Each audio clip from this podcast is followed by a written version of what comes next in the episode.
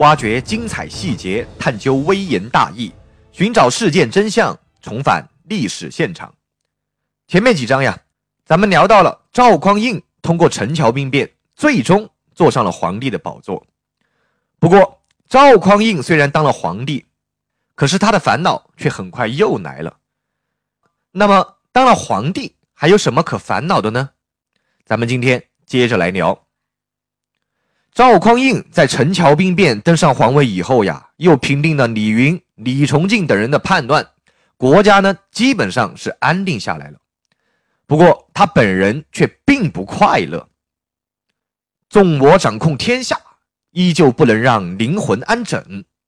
少司命的歌《杯酒释兵权》中的这句话呀，正是他此刻心情的真实感受。是呀，就算登上了最高的皇帝宝座。在这个皇位上又能够坐多久呢？要知道，五代时期最不缺的那可就是皇帝了。在之前的短短半个世纪里面，中原地区先后经历了五个朝代，有哪个朝代是传到了三代、四代以上的？雄才大略的庄宗李存勖，建国还不到三年就被人家推翻了。宽厚人民的明宗李嗣源，他在去世以后。立马就天下大乱，而志存高远的后汉高祖刘知远呀，他去世后的庙号与建立了大汉帝国的刘邦是一样的，但他的江山呢，也只是传到了他儿子那一代。至于前朝的太祖郭威、世宗柴荣，那都算得上是人中蛟龙，武略不凡吧，但他们的江山还不是没有保得下来。所以这一点就是摆在宋太祖面前的最严酷的一个问题，他的帝国看起来暂时还是比较稳定的，但是这种稳定能够坚持多久，能够往下传多少代？到底是什么原因让之前的五代国家快速覆灭？这个动荡的病根到底在哪里呢？又有什么办法可以彻底的铲除这些毒瘤呢？说起来呀，五代各国的灭亡有内部自身腐败的一个原因，但外部的造反却是一个直接的因素。比如后梁建国以后，地方上还存在着众多强大的节度使，晋阳的李克用、幽州的刘仁恭、河北的王荣、王处志、罗绍威等等这些人。后梁想要一个一个的吃掉这些节度使。但最后呢，却被河东节度使李克用的儿子李存勖给消灭了，重新呀建立了后唐。而后唐的末帝李从珂，由于猜忌地方节度使石敬瑭，从而引发了战争。结果石敬瑭靠着卖国获得了契丹人的支持，打败了李从珂，又灭掉了后唐，建立了后晋。石敬瑭卖国求荣，同时也是引狼入室。最后呀，就被契丹人给灭掉了。但是契丹人呢，只在中原做了一个短暂的停留，最后又被地方节度使刘知远复国，建立了后汉。后汉的影帝刘承佑，因为猜忌郭威，最终导致失国。而郭威当时的身份既是地方节度使，又是枢密使，掌控禁军。当然了。我们知道，郭威建立的后周，最后则是被禁军统领赵匡胤给灭掉，建立的大宋。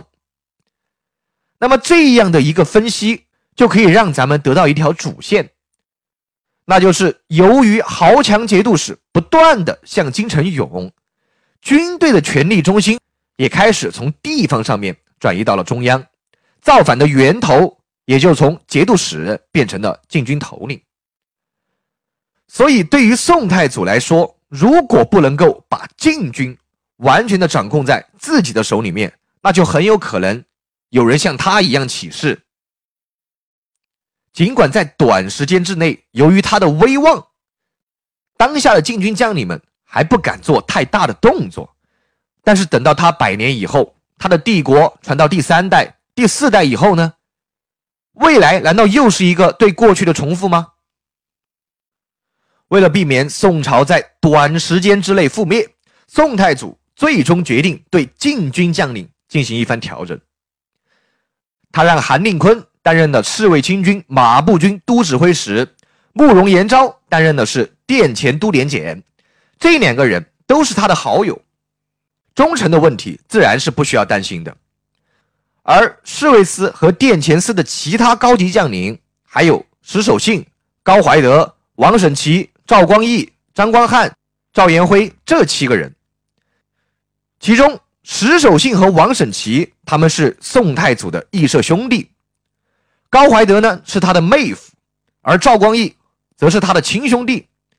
只有这个马军都指挥使张光汉，还有步军的都指挥使赵延辉不是他的亲信，所以在建隆元年，也就是公元九百六十年，宋太祖呀便用他的义社兄弟韩重晕和心腹将领罗彦环替代了张光汉和赵延辉，这样一来，禁军的将官那都是自己的朋友或者亲信的。尽管如此。宋太祖他依然是夜夜失眠。那句“点检做天子”的谶语，虽然是他自己一手导演的，但是呀，当他反复的使用，最后竟然一语成真的时候，他自己也开始有些后怕了，仿佛这句话呀，就像有了生命力一样，一长起来那就无法控制。所以到了建隆二年，也就是公元九百六十一年的春天。宋太祖干脆就取消了殿前都点检的这个职务，改为了自己来兼任。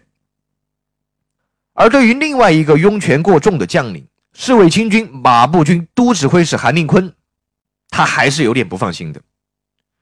在经过仔细的考量以后，宋太祖呀，最终让石守信取代了韩令坤的位置。那么这样一来，禁军高级将领。就成为了宋太祖清一色的嫡系和亲信。如此一来啊，太祖的睡眠就好得多了。